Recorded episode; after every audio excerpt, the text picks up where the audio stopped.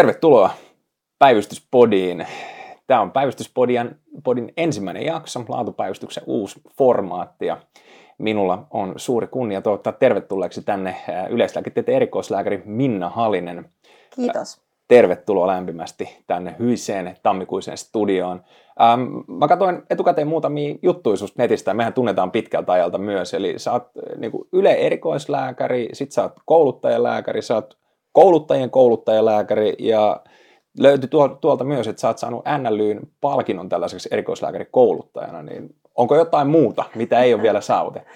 No varmaan siis, mä oon perinteis, mä itse tituleeraan itteeni ton lisäksi, että mä oon niinku sellainen vanhan liiton päivystyslääkäri, ja mä olisin varmaan akuuttilääketieteen erikoislääkäri, jos mä olisin käynyt tekemään muutaman puuttuvan kuukauden ja tentin, mutta mulle on varmaan tässäkin tulee selväksi, että minkälainen ekologero mulle on niin kuin löytynyt, joten mä oon ajatellut, että nuoret virkeät akuutti erikoislääkärit voi tehdä sitä omaa poteroa, ja mulla on sitten tavallaan tämmöinen oma, oma niin kuin alue, mistä on kiinnostunut ja mitä haluan tietyllä tavalla tuoda esiin.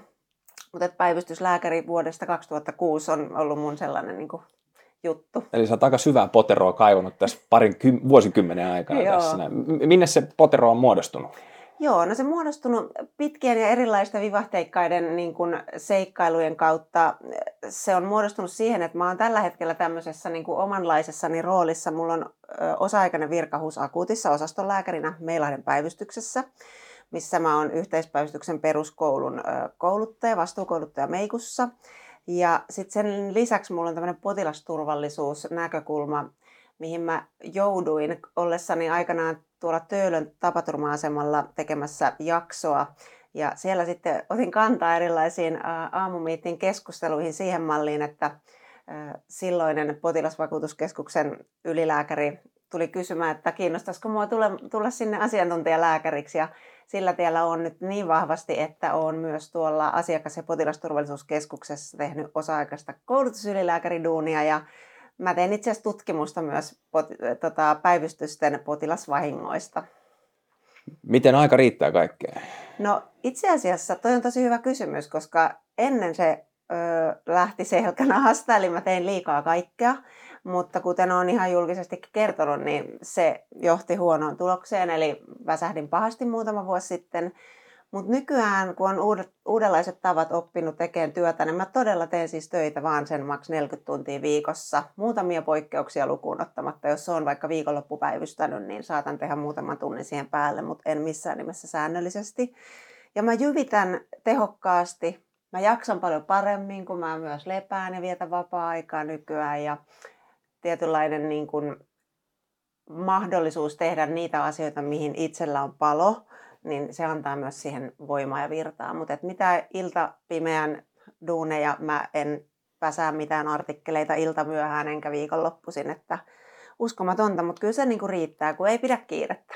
Niin, ja pitää olla aika hyvin organisoitua toimintaa myöskin. Joo, että varmaan mitä enemmän kokemusta tulee, niin sitä enemmän oppii käyttää aika ehkä hyödylliseen. Tuo on ainakin mulla omassa työelämässä, kun on, on kliinistä vastuuta, sitten on hallinnollista vastuuta ja sitten on yrittäjän vastuuta myös, niin tonne on myös hoksannut. Että aivan, jyvittäminen on varmaan se, se sana. Ja sitten ei tule sellaista häröilyä, mikä ehkä aikaisemmin, kun ö, haki ja etsi sitä tarkoituksenmukaista, mutta ei ollut oikeastaan, kun en ole koskaan johtoroolissa ollut, enkä halua olla, että mä oon enemmän tämmöinen visionääri ja tutkija varmaankin ja kliinikko, niin tota, ei ollut sillä tavalla niin kuin valtaa sanoa, miten asiat tehdään, niin se on tosiaan ollut itsestä kiinni se jyvittäminen. Mm. Ja vähän kantapään kautta, mutta harjoiteltu ja nykyään ihan hyvin. Kyllä, kuulostaa hyvältä.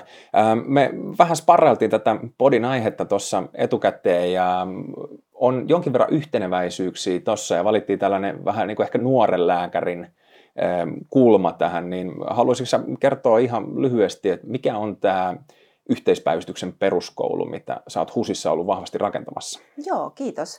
Mielelläni mun yksi lempiaiheista. Eli tosiaan, niin kuin tuossa mainitsin, niin mä oon itse valmistunut kaksituhattaseitsemän ja päivystellyt vuodesta kaksituhattakuusi. Ja siinä matkan varrella on sitten tota, niin tullut aikamoinen kokemuspaletti. Mä oon viidellä eri erikoisalalla ollut tekemässä pidemmän kuuden kuukauden jakson ja päivystely, niin on tullut semmoinen kokemuspaketti, toki positiivisia kokemuksia, mutta sitten myös semmoisia vähän vähemmän positiivisia kokemuksia. Ja Mulle kävi sitten niin, että mä siinä matkan varrella aina lähdin pohtimaan, että miten tämän asian voisi tehdä niin kuin toisin. Että miten, mik, miten mä voisin tehdä, tai miten tämän asian voisi tehdä niin, että esimerkiksi nuoren lääkärin, joka itse silloin olin, ei tarvitsisi aamulla itkeä suihkussa. Ja, ja ei tarvitsisi kuulla jälkeenpäin, että kuinka hölmösti oli tullut toimittua, kun ei tiennyt mistä ohjeet katsoa tai näin. Ja nämä asiat niin kuin rakentui mulle vuosi vuodelta ja toi potilasturvallisuusasia, minkä mainitsin, ja sitten sen lisäksi tämmöinen lääkärikouluttajakoulutus, minkä terveyskeskuksessa tein kaksituhattaneljätoista alkaen muistaakseni, niin ne toi semmoisia niin kuin rakenteellisia elementtejä siihen jotenkin semmoiseen pedagogiseen, psykologisesti turvalliseen ja jäsenneltyyn kokonaisuuteen, joka mun päässä kyti sitten pikkuhiljaa. Ja kun olin ollut pari vuotta siellä Jorvissa, jonka aikana tosiaan toi mainitsemas erikoislääkärikouluttaja palkintokin tuli. Ja se tuli tosiaan ennen kuin oli mitään strukturoitua. Eli ihan vaan tein sitä, mitä olin tässä pohtimani perusteella oppinut tekemään ja siitä tykättiin. Ja se sitten varmaan antoi vähän kimmoketta suunnitella tämmöistä koulutusjaksoa. Niin lähdin sitten kyselemään muutamalta yleislääketieteen erikoislääkärikouluttajalta, jotka olivat myös tehneet tämmöisen aika pitkän ja monimutkaisen taivaleen erikoislääkäriksi ja olivat päivystyksestä kiinnostuneita, niin vähän lähdin ky- kyselemään, että hei, että et, olisiko kiinnostusta lähteä kokeilemaan tämmöistä hommaa. Ja organisaation puolelta oli myös myönteistä niin kuin valoa. Saatiin virkapohjat sinne ja sekä siis näille kouluttajille että koulutettaville. Ja saatiin ikään kuin mahdollisuus näyttää, että mihin, mihin meistä nyt oikein on. Ja se, mitä meissä oli erityistä, niin oli just se yleislääketieteen erikoislääkärikouluttajan rooli. Eli me oltiin tehty kaikki sairaalassa, pidemmät jaksot, sisätauteja, kirurgiaa, kukin vähän erilaisen paletin ja päivystetty oltiin kaikki. Ja sitten meillä oli myös tuntemus sinne perusterveydenhuollon puolelle ja myös aika lailla moniammatilliseen yhteistyöhön, fyssareihin, sairaanhoitajien työhön ja tämmöiseen. Se on terveyskeskuksessa ehkä vähän keskeisemmin keskiössä. Ja sain sitten tämmöisen järjettömän mahtavan porukan haalittua kasaan ja me lähdettiin suunnittelemaan, että miten saisi niin kuin nolla budjetilla ja nolla resursseilla tämmöinen tempastua. Sitten me lähdettiin toteuttamaan tämmöistä jaksoa, missä niin kuin peruselementteinä oli just tämä mainitsemani psykologinen turvallisuus. Eli tavallaan, että kun nuori lääkäri tulee sinne päivystykseen, niin siellä olisi joku ihminen, joka on turvallinen, joka niin kuin tulisi tutuksi. Käytiin alkukeskustelu, missä vähän kartoitettiin, mitä tämä nuori ihminen osaa, jonka perusteella pystyi sitten katsoa vähän, että mihin tehtäviin laitetaan. Ettei esimerkiksi tule ristiriitaa, että on täysin kokematon, joka laitetaan liian haastavaan yövuoroon. Ja... ja onko tämä vielä, tämä on lisensiaateille vai kandidaateille? No tämä on, tämä virallinen yhteispäivystyksen peruskoulu tarkoittaa sitä, että siinä saa sen Y E C-palvelun ja sen takia se on lisensiaateille. Ja jotta sen Y E C-palvelun voi saada, niin se vaatii just tämän yleislääketieteen erikoislääkärikouluttajan. Mutta sitten me puhutaan nykyään Y P P K-jaksosta ilman, että me sitä välttämättä tarkennetaan sitä varsinaista Y E C-jaksoa, niin silloin sinne toki on tervetulleita myös viimeisen vuoden kandit ja sitten vaikka pidemmän uran terkassa tehnyt kollega tai joku eri alan kollega, joka haluaa tutustua päivystykseen pitkästä aikaa, niin kaikki on tervetulleita, mutta sitten siitä ei tule vaan sitä Y E C-palvelua. Mutta tota niin... Tämä struktuuri sisälsi tosiaan alkukeskustelun, loppukeskustelun, sitten meillä on tämmöiset viikoittaiset teoriakoulutukset ja niiden spesialiteetti oli se, että ne koulutettavat tosiaan otetaan ihan pois sieltä päivystysalueelta, että siellä on joku tuuraamassa sitten sitä päivystystä ja he pääsevät ihan oikeasti koulutukseen, ettei ole silleen toisella korvalla. Ei bedside-koulutusta. Joo, sitä on sitten erikseen. Se kuuluu joo, lajiin. Kyllä, se kuuluu lajiin ja sitä on niin kuin erikseen ja tosiaan ollaan niin kuin siihen panostettu myös sellaisella tavalla, että meillä on tämmöinen niin sanottu irrotettu päiväseniori. Eli virka-aikaan on aina seniori, joka on niitä koulutettavia varten ja häneltä saa sitten kysyä ja mennään sinne bedsidelle. Ja just näin. Vähän siinä matkan varrella, jos tulee joku kiva keissi, niin huudellaan, hei kaikki tulkaa tänne ja täällä olisi nyt tämmöinen kynnen paikalleen asetus ja tulkaas katsoa. Ja potilaalta tietenkin lupa kysyä, mutta yleensä se aina saadaan. Ja on, onko tämä ollut suosittu nyt? Joo, se on ollut suosittu. Näin elikkä... mä oon ainakin itse kuullut, että jonoa on. Joo, siinä on niin kuin osan paikoista yli vuoden jono. Ja mitä lukuja tuossa kattelin, niin meillä on siis kaksituhattayhdeksäntoista loppuvuodesta ensimmäinen alo- aloitti. Ja kaksituhattakaksikymmentäkolme alkuvuoteen mennessä, kun oli lukuja katsottu, niin kolmesataaseitsemänkymmentä lääkäri oli tämän käynyt. Ja H U S, Jorvi, Meilahti, mm, Peijas ja Malmi, kaikki on tässä mukana. Vähän vaihtelevalla kuvalla, toimenkuvalla, eli vähän erilaiset paikat, niin se vähän vaihtelee. Ja semmoinen on palautteessa tullut esiin, että kun tämä kouluttaja on paikalla ja tämä niin sanottu suunniteltu formaatti toimii, niin se on niin kuin murskaavan positiivista ollut se palaute. Haaste on sitten se, että kun meitä kouluttajia on ollut vain yksi per taso, talo ja osa-aikaisia, niin aina se koulutus ei pysty toteutumaan ihan niin vimpan päälle, koska ne arkiseniorit, jotka siellä on sitten muuten virkatyössä, niin heillä ei ole resursseja välttämättä eikä mahdollisuutta sitten tätä ihan sitten koulutusta tehdä sen meidän kaavan mukaan, ja silloin ne ei aina toteudu ne viikkokoulutukset. Silloin on ollut välillä sitten palautteissa semmoista vähän pettymystä ehkä siihen, mutta tota, tavallaan eli niin kuin motivaatiota siis tämän jakson kehittämiseen ja kouluttajien rekrytoimiseen niin kuin pitäisi olla, koska tämä on ollut todella pidetty ja niin kuin tykätty. Kuulostaa hyvältä, ja tässä pohdin, että sun ja mun työssä on aika paljon itse samankaltaisuuksia, että me Joo. toimitaan vaan niin kuin, no, osittain samalla puolella ja osittain eri puolella, mm-hmm. että jos miettii laatupäivystystä ja meidän päivystystoimintaa, niin meilläkin on tällainen niin kuin oma koulutus- ja kasvattamo-organisaatio, ja lääkärit palkataan pitkiin työsuhteisiin, erityisesti jos he on junioreita, ja sitten me tarjotaan tukea senioreita, mentorointi erikoislääkärien toimesta, ja sitten kasallinen koulutuksia siihen, ja tsekataan, että jengi viihtyy töissä ja oppii, eikä myöskään kuormitu liikaa. Että, ja meilläkin on jonoa nyt, Kyllä. niin se on kiva. Joo, ja toi on totta, toi meillä on sama, ja sitten mä haluan tässä välissä niin tuoda mukaan just sen, että mikä tässä onkaan samaa, niin silloin kun yhteispäivystykset tosiaan lakimuutoksen perusteella päivystettiin, perustettiin kaksituhattaviisitoista, niin siinä tosiaan siis kävi niin, että terveyskeskuksista siirtyi osa päivystyksellisistä yleislääketieteellisistä potilaista yhteispäivystyksiin.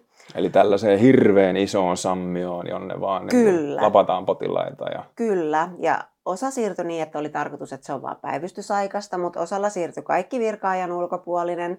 Ja sitten osassa, kuten Espoossa vaikkapa ja, ja Helsingissä on vielä pidempään, siirtyi esimerkiksi pientraumat päivystyksistä kokonaan sinne yhteispäivystyksiin. Ja sinne siirtyi monia muitakin tämmöisiä vaikka pientoimenpiteitä ja semmoisia, jotka on niin kuin perinteisesti mun niin kuin yleislääketieteen erikoislääkärin näkökulmasta aivan ehdottomasti yleislääketieteen päivystysasioita. Mm-hmm. Ne siirtyi sinne yhteispäivystyksiin, mutta sitten siinä kävi semmoinen juttu, mitä mä itse pidän vähän niin kuin semmoisena, täytyy sanoa suoraan, että mun mielestä on ollut organisaatiotasolla vähän kömmähdys, että se potilasmateriaali oli yleislääketieteellistä, mutta sitten sitä yleislääketieteellistä osaamista ei siirtynyt terveyskeskuksista sinne päivystyksiin, eikä sitä niin kuin myöskään rekrytty, vaan erikoissairaanhoidon osaajat sitten otti sen niin kuin hallinnollisesti haltuunsa. Ja erikoissairaanhoidon osaajillahan on ihan oma erityisosaamisalueensa nimenomaan seulotun potilasmateriaalin hoidossa. Ja silloinhan kehiin tulee spesiaalit koneet, T T-tutkimukset, laajemmat labratutkimukset, kun yleislääkärin työkaluina ensisijaisesti on niin kuin sormet, nenä, silmät mm, ja jotkut ihan minimaaliset, no röntgenkuva ja pienet, pienet labratutkimukset. Ja tässä kohtaa sitten tuli semmoinen ehkä näin niin kuin yle, yleislääketieteen näkökulmasta vähän semmoinen hassu olo, että hetkinen, että miten tässä nyt näin kävi, että suuri potilasmateriaali siirtyi, mutta sitten sinne ei tullut ketään, kuka ottaa siitä kopin. Ja silloin niin kuin mun mielestä teidänkin Tota, niin sisääntulo oli tosi tarvittu, koska se potilasmateriaali, niin kuin mä mainitsin, että tuossa on suurin potilasmateriaali on esimerkiksi iso yhteispäivystys H U S-alueella, niin ylepotilaita saattaa olla yli kuusisataa, kun vastaavassa ajanjaksoseurannassa kaikkien muiden erikoisalojen potilasmateriaali on niin kuin satoja vähemmän. Niin, tuossa on iso hallinnollinen haaste kyllä ollut, ja sitten jos miettii S T M:n tekemiä asetuksia vaikka päivystyksellisestä Just hoidosta, näin. Niin päivystyksellinen hoito tarkoittaa sellaista vaivaa, mikä ei voi odottaa seuraavaan päivään ilman, että vaiva merkittävästi pahenee, niin äh, mulle ei ainakaan ole yksiselitteisesti tällaisia yleislääketieteellisiä vaivoja olisi hirveästi, mitkä, että lähdetään, että jos on vakava infektio tai sydäntapahtuma tai muu, niin Joo. tyypillisesti se on sitten erikoisalakohtainen hätätilanne, mikä vaatii välitöntä kannanottoa, mutta um, valitettavasti ne potilaat ei tuu se tota, tiketti kourassa siihen li, li,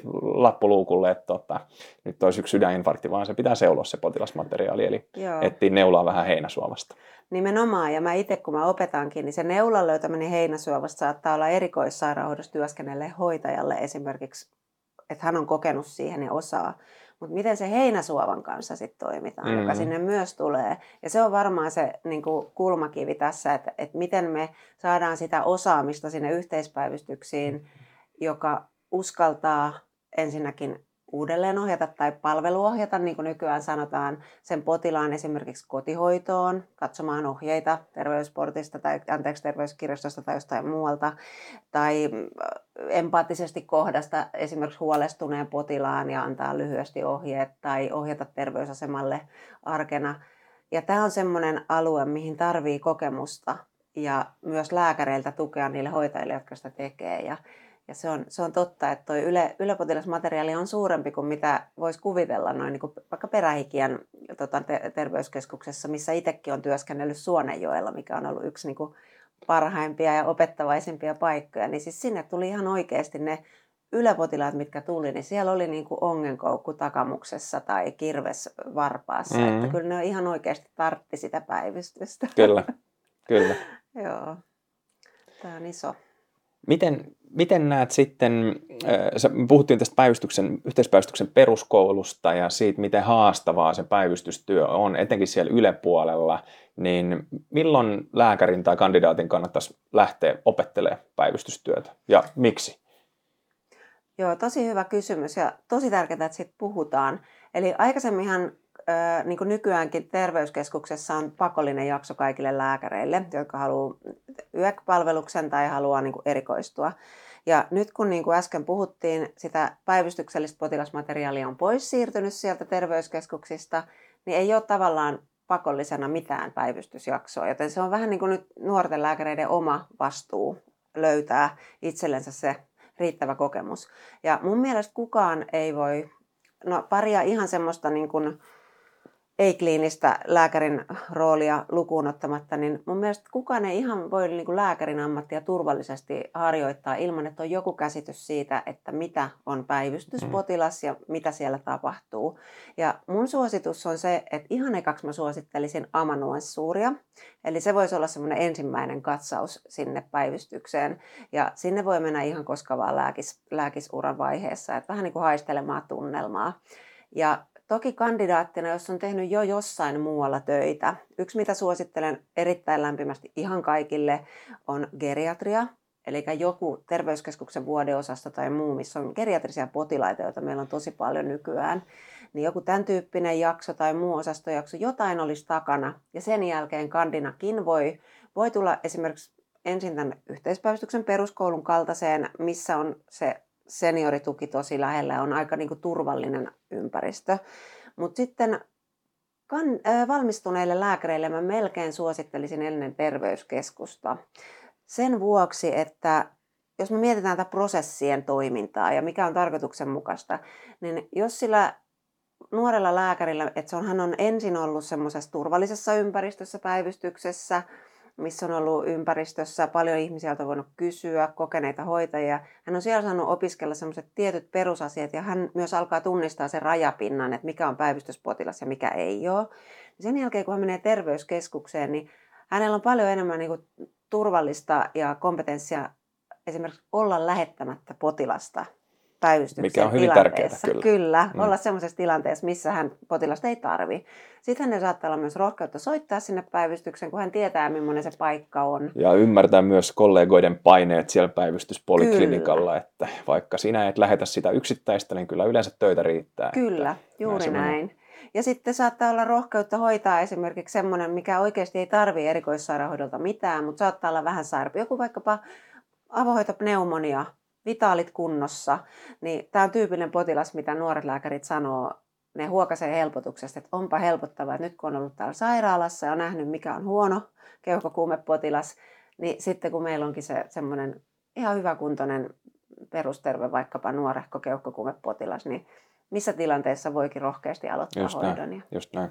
Mä itse kohtaan aika paljon nuoria kandidaatteja siinä vaiheessa, kun he hakee ekaa kesätyötä, vaikka vitosen kandina, tai he on valmistumassa lisensiaatiksi. Ja tavataan myös meidän firmassa eri koulutusten vaiheissa ja tulee aika paljon kandien kanssa juteltua kesätöistä, niin kyllä mun suositus, ja pohjautuen omiinkin kokemuksiin, niin mun suositus on, että menisi nelosen jälkeen ekana kesänä päivystyspoliklinikalle, vaikka keskussairaalaan töihin, niin mun mielestä se luo hyvän pohjan kanssa lääkärin niin kuin perustaidoille, ja silloin on aika matala kynnys mennä myös päivystykseen, koska periaatteessa silloin, kun on nelosen kandi, ekaa kesää töissä, niin silloin ei oleteta, että osaa kaikkea, ja silloin on se seniori vastuussa käytännössä kaikesta toiminnasta, ja ei ole niin paljon hikisiä paikkoja versus sitten, kun lääkäri valmistuu lisensiaatiksi, erityisesti silloin, kun valmistuu lisensiaatiksi, tai nimike muuttuu LKsta L L, niin silloinhan vastuu nousee myös tosi paljon. Ja silloin voi olla vähän ehkä turvatontakin lähteä päivystämään, etenkin jos meinaat lähteä keikkapäivystämään, jos niitä taitoja ei ole silloin kandidaattina vielä käyty hakemassa. Otatteko te kesätöitä, kesätöihin kandeja päivystykseen? No me otetaan niitä viimeisen vuoden kandeja. Ja meillä on sellainen erityisyys siinä, että heillä pitää olla tavallaan tehty se yleislääketieteen koulutusjakso, mikä on vasta sitten tehtynä viimeisenä vuonna. Että nelosia ei voida sen takia ottaa, mutta keskussairaalassa, vaikka sisätautipäivystyksessä, niin, hyvin voi olla tai kirurgian erikoissairaalan puolella. Että se on oikein hyvä paikka, niin kuin sanoit. Ja, ja tuossa mä niin kuin itse olen sitä huomannut, että mm, semmoinen kandidaatin ja valmiin lääkärin ehkä... Ja ylipäätänsä se kokemuksen noteeraaminen siinä työympäristössä, niin voisi ehkä meillä Suomessa vähän vielä kehittyä. Että jos katsoo vaikka Britteihin tai, tai muihin maihin, niin siellä on esimerkiksi vaikka, otetaan nyt vaikka akuuttilääketieteen erikoistuminen, niin kaksi ensimmäistä vuotta akuuttilääketieteen erikoistuva lääkäri kulkee käytännössä erikoislääkärin niin kuin kyljessä kiinni. Sitten kaksi seuraavaa vuotta tekee niin kuin rajattuja päätöksiä ja sitten kaksi viimeistä vuotta vasta kunnon päätöksiä, niin se on ehkä vielä nyt meidän kokemukseen verrattuna aika hurjankin vaativa systeemi, mutta sanotaan näin, että mä soisin ehkä, että niille kandeille olisi hyvä olla tämmöinen kuin oma mentori mm. tai joku tämmöinen, että se olisi semmoinen tulevaisuuden systeemi, mitä toivoisin, että jos esimerkiksi tulee se nelosen kandi keskussairaalaan erikoissairaanhoidon rooliin tai vaikka meille kesätöihin yhteispäivystyksen peruskouluun vitosen kandina, niin, niin tota olisi semmoinen oma nimetty mentori, että jos tulee joku tenkkapoo tai yöllä on tullut paha mieli jostain asiasta tai pelottaa, että on tehnyt virheen, niin olisi matalan kynnyksen tota, niin, turvallinen sitten konkari, konkarikollega, jonka kanssa voisi jutella. Että se on ehkä semmoinen niin kuin parannus, mitä tuohon itse niin kuin näkisin tarpeelliseksi. Mutta kyllä mä suosittelen, että niitä töitä kannattaa rohkeasti uskaltaa vaan ruveta tekemään. Niin, vanha sääntö tai sanonta pätee edelleen, että kokemus tulee vain kokemuksen kautta. Kyllä. Mä muistan silloin, kun mä aloitin itse päivystystyöt, niin joku seniori taisi sanoa mulle, että ei huolta Antti, että kyllä se viidentuhannen potilaan jälkeen alkaa tuntua vähän helpommalta. Ja sitten mä laskin, että viisituhatta potilasta, että kaksi potilasta per tunti. Että tässä menee se pari vuotta. Joo, ja, kaksi vuotta. Ja tälleen, kun mä nyt on, toimin itse seniorina junnuille ja ohjaan ja rekryyn ja näin, niin that's the case, joo. Että viisituhatta potilasta ja sinä päätät itse, että kuinka paljon töitä tulee tehtyä sitten vuosien varrella. Joo, mä oon tuosta kahdesta vuodesta ihan sama ja samaa mieltä. Se on n määrä potilaita ja sitten se on myös se oma kasvaminen kyllä. Ihmisenä ja ajan kuluminen. Ja ehkä tärkeimpiä juttuja, mitä mä koulutuksessa ja päätöksenteossa niin kuin aina jaksan korostaa, on se, että että se, aina se temppulogia ei ole se, mikä on se juttu, vaan semmoinen tietynlainen niin kuin realiteetti siitä oman tietotaidon tiedostamisesta, että tavallaan sä tiedät, mitä sä tiedät, ja sä tiedät, mitä sä et tiedä. Juuri näin. Ja tässä on semmoinen erikoinen bias, mä puhun usein näistä biaksista päätöksenteossa, sama kuin kollega Iivo Hetemäki, jonka kanssa on ollut kunnia luennoida aiheesta aikaisemmin, niin tota, meillä on erilaisia biaksia. Ja eli siis vääristymiä tai vääristymä. Oletuksia. Tai... Joo, se on tämmöinen kuin, niin kuin vääristymä, mikä perustuu siihen sun todellisuuteen. Esimerkiksi jos olisi vaikka suppean erikoisalan erikoislääkäri ja sä näet aina sen tietyn suppean erikoisalan potilaita, se on se sun koko potilasmateriaali. Niin tulee semmoinen bias, että se on se koko potilasmateriaali. Ja sitten tavallaan se, mitä siellä ulkopuolella on, niin sitä ei niinku ole. Mm. Niin tietyllä tavalla tämän tunnistaminen on mun mielestä tosi hyvää ammattitaitoa. Kun nuori lääkäri on ollut vaikka neurokirralla ja sitten hän on ollut vaikka nefrologian osastolla, niin tavallaan tiedostaa, että nyt hän tietää siitä kyseisestä erikoisalasta niin kuin ehkä enemmän kuin keskimääräinen, mutta sitten se kaikki muu on siellä vielä niin kuin uutta. Ja se tiedostaa, että tästä mä osaan nyt enemmän ehkä kuin keskiverta, mutta sitten tuosta toisesta asiasta mä en vielä tiedä ja rohkenisi kysyä ja näin. Joo, näinhän se menee, että potilasmateriaali on erilaista Kyyjärven terveyskeskuksessa kuin sitten tuolla yliopistosairaalan norsunluutornissa, kyllä, missä kaiken näköiset angiopakat ja muut tällaiset on kuvantamismodaliteetteina sitten. Ja missä myöskään, kun mennään sinne ihan tertiäripisteeseen, mm. niin se on sellainen paikka, mistä ei pääse enää eteenpäin. Joo. Eli siellä ehkä tietyssä mielessä pitääkin tehdä ne kaikki temput, kyllä, jotta saadaan asiasta selvyys. Että onko se näin vai noin. Juuri näin, kun se on seulottu se potilas, juuri että se näin tarvitsee ne. Mutta sitten voi olla, että peruslääkärikoulussa meillä on valitettavasti yliopistoissa jonkun verran myös koulutuksellista biasta. Että riippuu vähän, mutta Helsingissä on esimerkiksi, mä oon itse Helsingissä valmistunut. Ja mä kerron tämän saman jutun varmaan nyt, ties kuin monetta kertoa, mutta kerron. Eli kun mä olin valmistunut, mä olin ekaa terkkapäivystystä Malmin terveysasemalla aikana tai tuolla Malmin päivystyksessä tekemässä.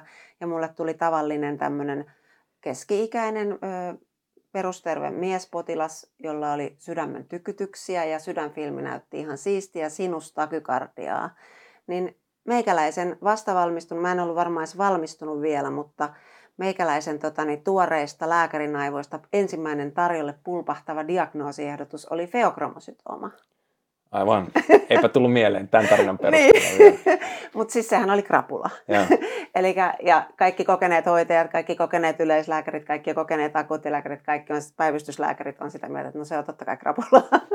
Mutta tämä on hyvä esimerkki siitä, että sen tiedostaminen, että tämmöinen pieni bias saattaa olla. Niin. Noin se menee, noin se menee. Miten, onko sun mielestä tällainen vääristymien tai ehkä ennen kaikkea lääkärin epävarmuuden käsittely muuttunut tässä parinkymmenen vuoden aikana? On. Tai sanotaan, että ei ehkä ihan edes parinkymmenen, vaan saattaa olla, että jopa vähän vähemmänkin. Että ihan siis muutamien vuosien aikana on enemmän alettu siihen kiinnittää huomiota. Ja se on tullut varmaan potilasturvallisuuden tietoisuuden lisääntymisen kautta. Et siitä on parikymmentä vuotta, kun potilasturvallisuuden suuria tutkimuksia alkoi tulla julki.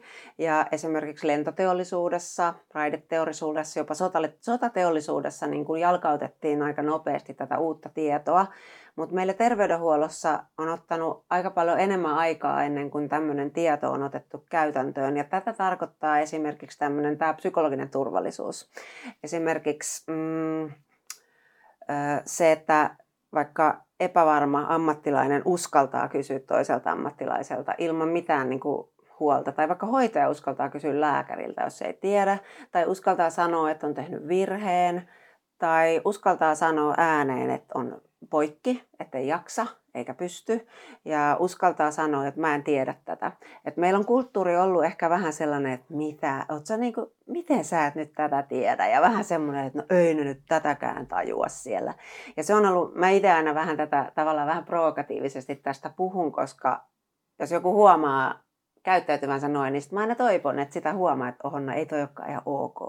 Että eihän se voi se ortopedi osata diabeetikon lääkityksen tasapainotusta yhtä hyvin kuin terveyskeskuslääkäri tai sisätautilääkäri. Ei sen tarviikaan osata, mm-hmm. että se tekee sen oman parhaansa. Ja päinvastoin, jos ei sisätautilääkäri ole saanut reponoitua olkapäätä tai huomannut, että se on pois paikalta, niin sille ei vaan voi mitään, koska se on suppea erikoisala erityisosaamista. Niin, tai vaikka ei olisi noin graavikaan esimerkki, niin, niin tyypillisesti anamneesi ja tarina voi vähän muuttua kyllä. siinä matkan varrella. Toikin ja potilaan tauti myös muuttuu siinä kyllä. matkan varrella. Kyllä, että sellainen nöyryys ehkä just ja sellainen näin. Ymmärtävyys ja myötätunto ja tämmöinen, niin mä oon itse sitä mieltä, että sillä pääsee kyllä niin kuin aika pitkälle.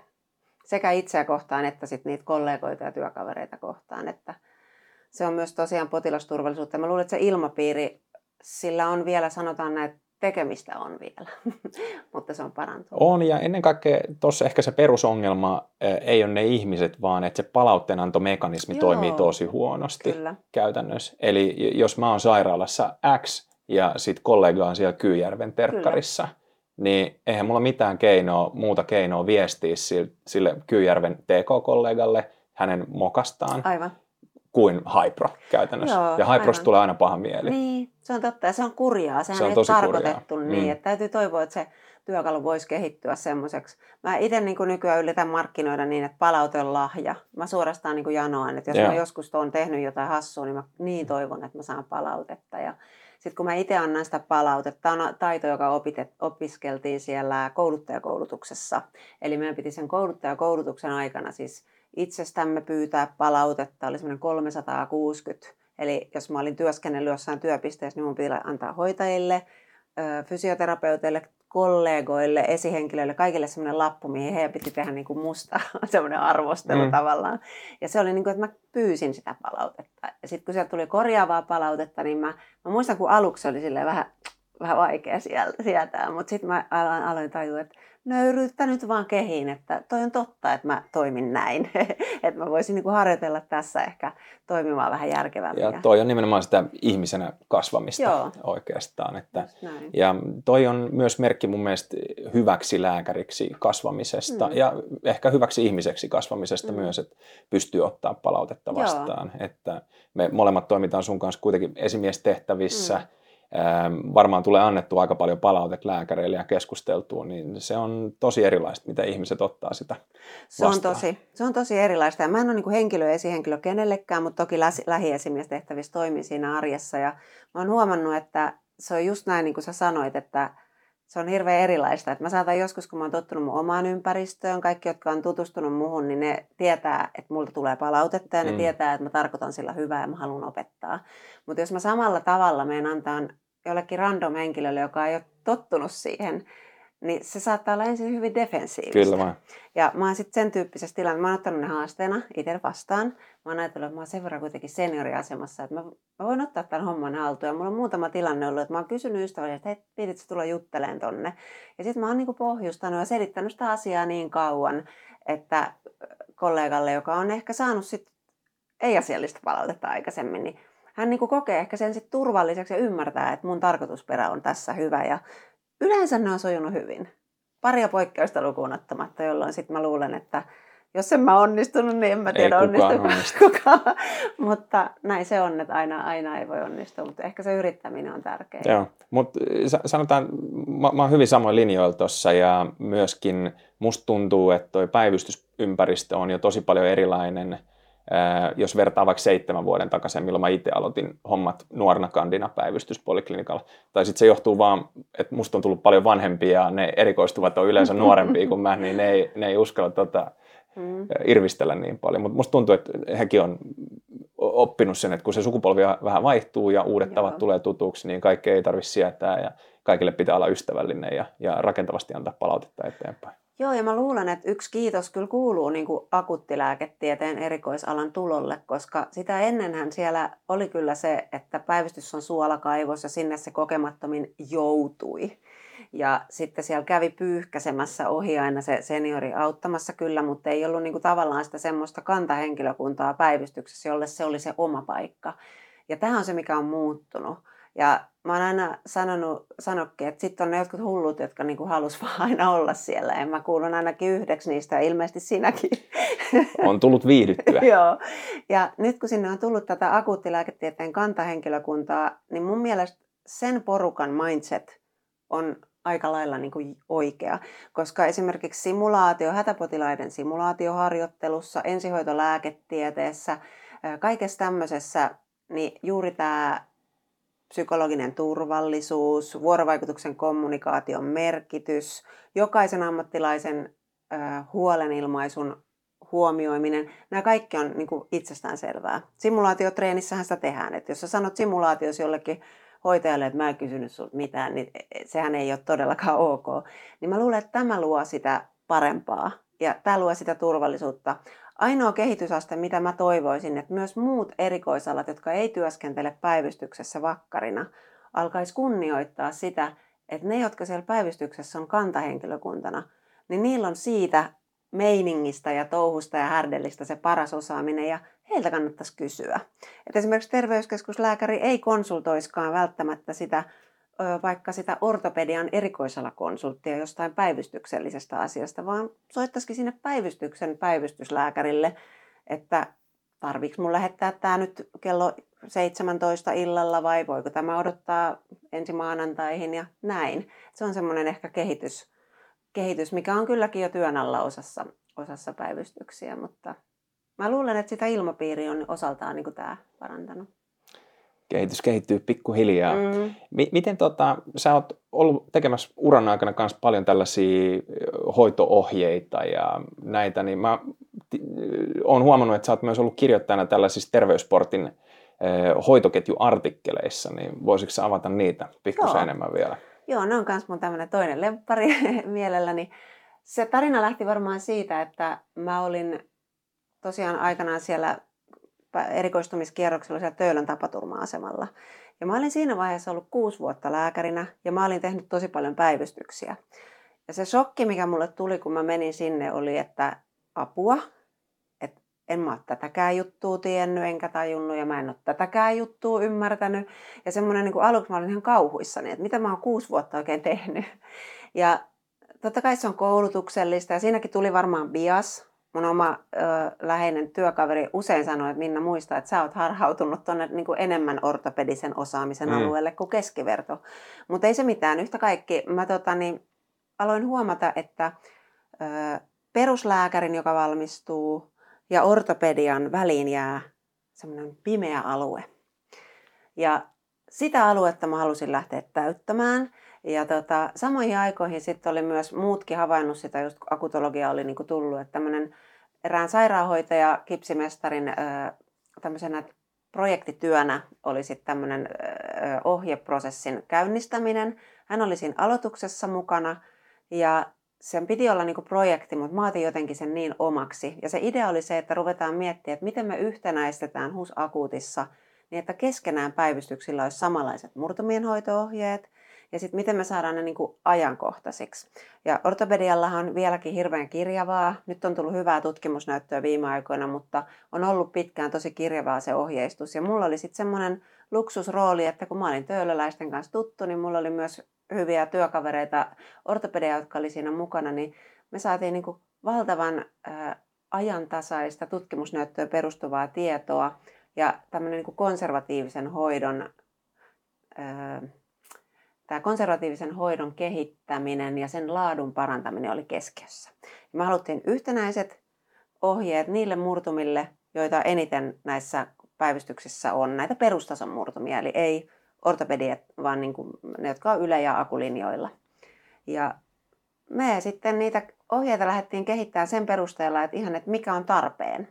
Ja sitten se vakiintui se määrä ehkä tuossa muutama, muutama vuosi sitten tuntui, että nyt meillä on semmoinen paketti kasassa ja sitten me ollaan joka vuosi niitä pyydetty palautetta ja, ja tota, korjattu sen mukaan, miten uutta tutkimusnäyttöä tulee. Ne on tosi ajan tasaisia.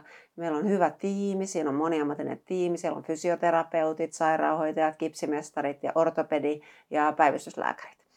Ja sitten tulevaisuudessa, jos olisi ollut aikaa, niin olisin sitä tutkimustakin varmaan vääntänyt, mutta tulevaisuudessa on suunnitteilla pientä tutkimustakin siitä, että miten nämä on vaikuttanut nämä hoitoketjuohjeet. Että meillä on esimerkiksi, no esimerkkinä, että miten me, mikä niissä on niin erityistä, niin on se, että meidän hoito on niin kuin dynaamisempaa kuin mitä perinteiset ortopediset vaikka tuentaohjeet, vaikkapa nilkkamurtumassa. Eli ennen kuin varsinaisia isoja tutkimuksia oli, niin me esimerkiksi vähennettiin tämmöisestä vanhasta nilkkamurtuman ohjeesta, missä kipsiä pidettiin kuusi viikkoa. Varaaminen oli... Klassinen ensin... kaksi plus kaksi plus kaksi. Just. Toi oli se vanha. Ja sitten kuvia otettiin nollakohdassa, viikon kohdalla, kahden viikon kohdalla ja kuuden viikon kohdalla. Kyllä. Niin me sitten alustavien tutkimusten ja tämmöisten ortopedikonsultaatioiden kautta tehtiin semmoinen ohje, että alussa kuva, yksi kuva kymmenen vuorokauden kohdalla, missä saa varata painoa. Ja sitten dynaamisesti ihminen lähtee liikkeelle, kunnon jumppaohjeet heti käteen. Kuuden viikon kohdalla onkin vaan fyssari eikä mitään tota, lääkäreitä eikä kuvia enää tarvita. Ja tulokset on ollut niin kuin tämmöisen mututuntuman perusteella hyvät, mutta numeroita odotellessa. Että kyllä me varmaan joku seurantatutkimus saadaan tuossa kasaan siitä. Toivottavasti onnistuu. Kyseessä on siis terveysportti. Nämä niin kuin kliinikon, mä, mä oon käyttänyt niitä ohjeita tosi paljon. Ja kiva mä, kuulla. Ja mä kävin tänä vuonna, t- tänä syksynä pitämässä tuolla ähm, Viro-Latvia-Liettua lääkisten suomenkielisille mm. tai suomalaisille opiskelijoille äh, opetusta, ultraääniopetusta ja sitten luennon tällaisista yleislääkäritason alaraajavammoista. Joo. Oikeastaan. Ja mä just käytin tätä, että hakekaa terveysportista yli kuusitoistavuotiaiden. Ja sieltä, jos et tiedä, niin sen jälkeen osaat kaikki keittokirjaohjeet. Eli siis ne on tosi hyviä keittokirjamaisia ohjeita, missä on selkeä oikeastaan sellainen vuokaavio havaittavissa, millä päästään kyllä ei yle orto lopputulokseen. Mm. Ja sehän on se, mitä päivystyslääkäri pitäisi Joo. tietää oikeastaan. Et, e, minä en tiedä kaikesta kaikkea, sinä tiedät enemmän, mutta et ehkä myöskään kaikesta kaikkea. Mutta oleellista on se, että päivystyslääkäri pystyy käyttämään sellaisia rule out-menetelmiä. Joo. Ja ennen kaikkea, jos ei muista ulkoa, niin tietää, mistä se tieto löytyy aika nopeasti. Joo, toi on totta. Ja sitten me ollaan haluttu siinä, kiva kuulla, että sä käytät niitä. Ja mä, mä toivon kanssa, että ihmiset käy ihan itse ne katsomassa. Just yksi sisätautilääkärikin eilen konsultoi ja mä, mä kävin, että käy kattoon, koska siellä on semmoinen lähestymistapa, missä myös korostetaan tätä kommunikaatiota. Eli tästäkin on tutkimusnäyttöä, että kun potilas on päivystyksessä, niin se on vähän hädissään ja silloin kipuja ja se on vähän, että mitä tässä nyt oikein käy. Ja saattaa olla, että se vuorovaikutustilanne on voinut olla ihan ok, mutta ne ohjeet on saattanut joko mennä ohi tai sitten ne on jäänyt liian vaatimattomiksi. Niin semmoinen niin kuin kouraan saatu joko jumppaohje tai sitten siellä kannasta katsottava niin kuin ohje siitä, että mitä pitää tehdä, miten sitä jumpataan ja miten, miten, mitä teen, jos viikon päästä en pystykään kävelemään ja tämmöinen. Niin se vuorovaikutuksen ja kommunikaation panostaminen on ollut myös tosi tärkeä ja niissä ohjeissa me ollaan yritetty siihenkin sitten antaa semmoiset työkalut, että mitä tehdä jos.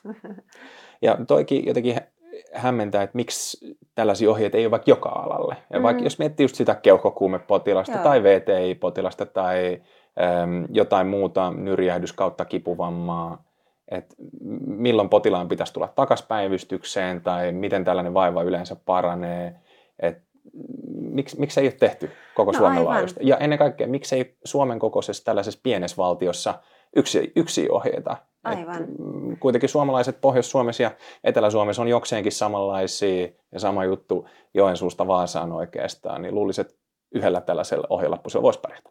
Mä luulen, ja yksi pieni spekulaatio, mitä mä oon tuohon miettinyt, niin meillä on todella niin kuin erikoisala orientoitunutta, siis myös ohjeiden tuotto, lääkäreiden koulutus, niin kaipaisin ehkä semmoista niin kuin just tämän perustason osaamisen vahvistamista myös lääkärikoulussa jo. Eli niin tavallaan yleislääketieteen tasoisen tai tämmöisen perustason akutologian tasoisen potilasmateriaalin tai vaikka, no yleensä no päivystyksestä me nyt puhutaan, niin semmoisen vahvistaminen, että miten sä tavallaan voit tulla perustasioita hoitavaksi lääkäriksi, eli se subspesialiteetti astuisi kehiin vasta ehkä vähän myöhemmin ja siinä tapauksessa, että lääkäri valitsee ryhtyä erikoistumaan jollekin erikoisalalle. Et meillä on myös erikoislääkäreitä, hyvänä esimerkkinä kollegani käsikirurgi, joka on myös videoita tehnyt, niin hänen niin kuin lähestymistapansa on se, että kun hän kliinisenä opettajana on opettanut lääkäreitä, niin hänen lähtökohta on, että mä opetan teitä, jotta te opitte hoitamaan perustason asioita. Juuri näin. Se olisi se juttu, ja kaikkien ö, olisi hyvä tämä. Yhtään feokromosytoomaa en ole vieläkään nähnyt. Juuri näin. E, tai ehkä on, mutta päivystyksessä niitä tulee vähän harvemmin vastaan. Vähän harvemmin. Joo, mä oon sen kerran meikussa nähnyt joskus viitoskurssilla. Joo. Miten se, sä sanoit kanssa, että sä oot potilasvakuutuskeskuksen tällainen asiantuntija, niin miten se on näyttäytynyt tässä viimeisten vuosien aikana, tai miten se on muokannut sun ajatusmaailmaa vaikka nuoria kollegoita ajatellen? Joo, siis no se on jännä. Mä joskus mietin, että tuleeko itsestä ihan vainoharainen silloin, kun mm. näkee, niin kuin miten, minkälaisia vahinkoja tapahtuu, niin ei musta niin vainoharasta ole itse tullut, mutta sanotaan näin, että semmoinen niiden asioiden kirkastuminen, mitkä ovat tärkeitä, niin se on korostunut. Sitten on myös ehkä löytynyt, on saanut semmoisen niin kuin valtakunnallisen katsauksen siitä, että mitä täällä niin kuin tapahtuu täällä valtakunnassa ja minkälaisia puutteita on. Ja esimerkiksi kun tämä ohje-asia, mistä me äsken puhuttiin, niin se on esimerkiksi ollut yksi tämä mun potilasvakuutuskeskuksen asiantuntijatyössä havaitsemani puute, että hirveätä sillisalaattia on ollut siis ne ohjeet. Ja sitten toinen ongelma on se, että juuri kun nämä yhteispäivystykset tuli, niin se potilas menee päivystykseen, kun se on akuutti se trauma. Mutta pitkin Suomea on tällaisia, että sitten se lentää niinku tyhjän päälle se potilas. Eli käsketään olla terveysasemalle yhteydessä, mutta terveysasemalle ei enää ole kokemusta niiden murtumien primaarihoidosta. Siellä ei oikein ole protokollaa eikä prosessia murtumien kontrolliin ja seurantaan.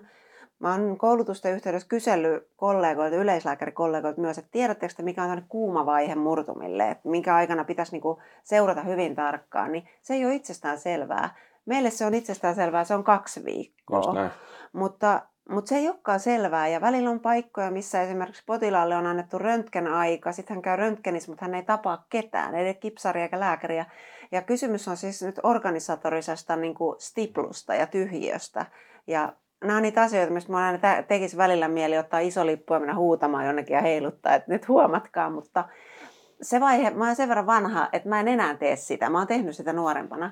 Mutta nyt mä teen tätä myyrän työtä, että jos täältä pohjalta saisi pienellä tutkimustyöllä ja tämmöisellä pikkulapioinnilla niin kuin jotenkin näytettyä, että mikä on tärkeää, niin sitten sitä kautta ehkä saataisiin havahduttua näille asioille. Että, että se on ollut kyllä mieletön näköalapaikka, se asiantuntijalääkärin rooli. Ja sitten siinä on toinen vielä se, että meillä on kokoukset kaksi kertaa kuussa ja siellä on eri erikoisalojen asiantuntijoita, niin voi tavallaan pallotella ongelmia, että hei, mitäs te olette tästä mieltä? Ja sitten siellä on monta yleislääkäriä, jotka ei ole päivystysorientoituneita. Mä konsultoin heitä usein sellaisista niin kuin ei-päivystyksellisistä, koska mä epäilen, että mulla on taas bias siinä, että mä oon päivystysasioissa niin kuin vahvempi just kuin keskimäärin terveyskeskuskollega välttämättä. Niin tota, se, on, se on ollut kyllä arvokas, arvokas juttu ja opettavainen ja mä luulen, että suurin osa mun näistä koulutusmotivaatioista ja eteenpäin vievistä voimista niin liittyy jollain tavalla siihen. Joo, toi potilasvakuutuskeskus varmasti tulee jokaiselle päivystävälle lääkärille vastaan jossakin vaiheessa, niin myös meikäläiselle. Meillä on paljon lääkäreitä töissä ja luonnollisesti on itsekin päivystänyt paljon ja, ja yksi korvaus sieltä on munkin toimesta niin kuin potilaalle tullut, missä hoito on, on viivästynyt ja ton kautta mä oon itse ohjannut omaa toimintaa ja ennen kaikkea mun opetustoimintaa siihen, että on pyrkinyt standardoimaan omaa osaamista. Mm. Eli esimerkiksi mä tutkin tietyt vaivat aina samalla tavalla ja sitten mä kirjaan ne aina samalla tavalla. Ja te- tehdään jutut niin kuin on oikein ja mitään ei unohdu oikeastaan. Ja sitten se kirjataan vielä samalla Joo. tavalla. Ja tämä on sellainen, mitä mä oon pyrkinyt junioreille kanssa. Hyvä esimerkki on vaikka, no me voidaan ottaa vaikka joku isoloitu vaiva, vaikka nilkan vamma, mm. niin siinähän on nämä ottavan kriteerit ja muut tällaiset Kyllä. näin. Mutta tätäkin mä toivoisin, että, että nuoret lääkärit kiinnittäisi huomiota, eikä pelkästään sen takia, että se on potilasvakuutuskeskuksen Aivan. näkökulmasta, vaan enemmänkin siitä, että se on potilas saa parasta hoitoa silloin Joo. kanssa. Juuri ja se kliininen vaiva tulee hoidettua parhaalla mahdollisella tavalla. Joo, juuri näin. Ja tässähän me tullaan niin kuin, tää parasta hoitoa, niin sitä mä usein haluan sanoa kanssa, että sehän ei tarkoita, että se on se kaikkiin laitteisiin hoitoa, vaan että jos sulla on se nilkan nyrjähdyspotilas, niin sehän on nimenomaan parasta hoitoa, että sä tavallaan jo siinä nopsaan tajuat sen, että tässä ei ole nyt murtumaa, todennäköisesti sä oot ottavan kriteerein käyttänyt, tämä sopii nyrjähdykseen, potilas pystyy varaan painoon sille, hän saa jumppaohjeet, hän saa informaation siitä, että jos tämä nyt ei ole viikkoon helpottanut, niin ole yhteydessä ja se kuvataan. Ja tämän tiedon jakaminen siitä, että se, että potilaalle ei tehdä kaikkia kuvantamisia vaikka heti ensimmäisenä kontaktihetkenä, niin sehän ei tarkoita sitä, että se olisi niinku virhe, että niitä ei tehdä. Just näin. Vaan että se on sen hetkisen tiedon valossa valittu paras mahdollinen ja tämä on myös semmoinen, että joillain saattaa olla tässä kohtaa ajatusvirhe, että tehtiin moka, kun ei ekassa kerrassa kontaktia kuvattu. Mutta se ei tosiaan välttämättä olekaan näin. Tämä on tämmöinen asia, mistä on niinku tosi mielenkiintoista keskustella. Ja samoin mäkin olen mäkin on niinku itse omaa työtä just kehittänyt siinä. Ja toi kirjaaminen on hirveän tärkeä, kun sä mainitsit sen, koska siihen ehkä ei peruskoulussa, siis sanotaan näin, että meillä oli vähän opettajasta liittyen, riippuen lääkärikoulussa se kirjaaminen tuli esiin, mutta se oleellisesta näkökulmasta, varsinkin päivystyskirjaaminen, joka ei ole mm. kolmesivuinen epos. niin tota... Sihteerit ei rakasta kymmenen minuutin sanelua. Ei, ei. Et se on kyllä hyvä. Meillä on ihan kokonainen ryhmäohjaustunti tästä aiheesta, kirjaaminen, ja. Että se on semmoinen yksi tärkeä. No se menee. Nuoret lääkärit, kirjatkaa hyvin. Miten, miten näet, että miten päivystyslääkärin duuni tulee muuttumaan jatkossa? Mitä tulee olemaan viiden vuoden tai kymmenen vuoden päästä, jos miettii kliinistä duunia tai sitten hallinnollista puolta? Mä luulen, että jotta ensinnäkin jengi jaksaa, varsinkin ne, jotka on sitten niinku vakkariduunissa siellä, tai siis ensinnäkin, jotta ylipäätänsä tästä touhusta tulisi yhtään mitään, niin mun mielestä vakituisten päivystyslääkärien hyvinvointi pitäisi turvata huolellisesti. Ja se vaatisi jonkunlaista mun mielestä semmoista syklisyyttä. Eli olisi jaksoja, jolloin saa tehdä kliinistä työtä ihan niin kuin olla töissä täällä, mistä mä esimerkiksi nautin itse hirveästi, kun mä menen tiettyyn työpisteeseen, missä mä oon vaan töissä täällä. Mm. Sitten olisi tietyt periodit, jos olisi koulutuksellista aikaa, hallinnollista aikaa ja sitten olisi sitä arkiseniorointiroolia. Eli jonkunlainen syklisyys tulisi siihen. Ja se yksi on se, että ne työt ei voi paukkuu, ne tunnit ei voi paukkua normaalista työviikosta hirveästi yli, koska jos on yökuormaa ja sitten tunnit menee seitsemänkymmentä, niin kuin itsellä aikanaan meni, niin eihän sitä kukaan kestä. Ja jos tällaisella jonkunlaisella syklisyydellä saataisiin turvattua niiden arkiseniorien hyvinvointi ja se vahvuus sinne, miehitys sinne päivystykseen niin, että olisi henkilö, joka perehdyttäisi uudet tulijat, olisi päiväseniori, joka olisi käytettävissä niille junnuille, niin sen jälkeen ne junnut tulee, niin ne viihtyy. Ja sitten ne haluaa tulla. Ja sitten me saadaan uusia akuuttilääkäreitä ja päivystyslääkäreitä mm. ja ylepäivystäjiä. Että jonkunlainen tämmöinen ketjureaktio siinä on niinku kyseessä. Et mä näkisin ehkä, että se voi olla, että se on jonkunlainen syklinen vuorotyösysteemi, mikä tulisi olemaan tulevaisuudessa kantahenkilökunnalle. Ja meillä on yhteispäätöksen peruskoulun lääkäreillä siis viikkotyötuntimäärä on se, mitä kolmekymmentäkahdeksan pilkku jotakin. Ja se riippumatta siitä, että mihin aikaan vuorokaudesta tai viikosta he tekevät. Yövuoroja heille ei ole, mutta tota, niin, siitä on tykätty tosi paljon. Joo, samanlaisia ajatuksia on myös laatupäivystyksen organisaation sisällä. Aika harva meidän päivystyslääkärit tekee yli neljäkymmentä tuntia viikossa. Ja me pyritään myös huolehtimaan siihen, että ihmiset ehtii käydä lomalla ja just. Niillä on tarpeeksi vapaata vuorojen välissä, että ne ehtii käydä koulutuksissa. Ja, se, ja just nuo samat kulmakivet tuossa korostuu, että silloin kun ihmiset ei ole liian kuormittuneita ja vapa, niin kuin muu elämä ja työelämä kohtaa ja töissä on kivaa, niin silloin se kokonaisuus vaan toimii. Ja silloin se päivystys toimii paremmin ja potilaat saa myös parempaa hoitoa ehdottomasti. Kyllä, se on näin, että vaikka välillä kuulee vieläkin valitettavasti, että kuinka ennen tehtiin kolmenkymmenenkahden tunnin päivystyksiä kahdeksan kertaa kuussa ja hiihdettiin molempiin suuntiin kahdeksankymmentä asteen pakkasessa töihin ja niin edespäin, niin tota, mä oon itse kasvanut tohon ja mä oon itse pyrkinyt siihen, koska mä oon halunnut olla hyvä ja kunnollinen ja tunnollinen ja kokeillut ja ei ollut hyvä. Mm. Niin tota, se on niinku old season, että me voidaan niinku jättää se taakse ja nyt on uusi normaali. Ja mä aina kehun nuoria lääkäreitä, kun he valitsevat pitää vaikka valmistumisen jälkeen lomaa vähän ja, ja niin kun tekee itselle tärkeitä asioita. Ja, ja sitten jos he ovat kuulleet siitä jossain moitteita, niin sitten mä sanon vaan, että unoha koko juttu. Hieno homma, että tuut sitten virkeämpänä takaisin. Kyllä. Joo. Onko sulla jotain terveisiä vielä loppuun tähän tai viimeistä kaneettia, no tota, mitä haluaisit kuulijoille lähettää? No mä niin kuin varmaan se keskeisin niin kuin sekin, että me ollaan tässä nyt yhdessä, niin mun mielestä se on just sitä, mitä me tarvitaan. Eli kaikki mahdollinen ihme arvojärjestys tai erilaisuuden pohtiminen, niin voidaan unohtaa, että kaikki yhteistyö on niin kuin tosi hyvää. Et meillä on mun mielestä kaikilla jotain annettavaa toisillemme ja meillä on kaikilla jotain opittavaa toisiltamme. Ihan siis ammattiryhmästä, työpaikasta, organisaatiosta niin kuin riippumatta. Iloinen sillisalaatti on niin kuin hyvästä ja sieltä voi poimia ne hyvät käytännöt ja sellainen ö, lappujen silmällä pitäminen, että me tehdään näin, kun me ollaan aina tehty ja näin on aina tehty, niin se, ei, se on oikeastaan turhaa. Se voi pelottaa ottaa ne laput pois. Muakin pelotti ja on pelottanut, mutta lopputulos on kyllä aina parempi. Yhdessä me päästään niin kuin eteenpäin. Yhdessä ja uteliaina ehkä. Joo, kyllä. Sen suhteen. Ja nöyrinä. Ja nöyrinä. Ei nöyristelevinä, mutta mm. nöyrinä. Näin se on. Joo. Kiitos paljon podcast-vierailusta, Minna Halinen. Kiitos, oli tosi mukava olla vieraana. Ja seuraavassa jaksossa nähdään sun kanssa. Moikka!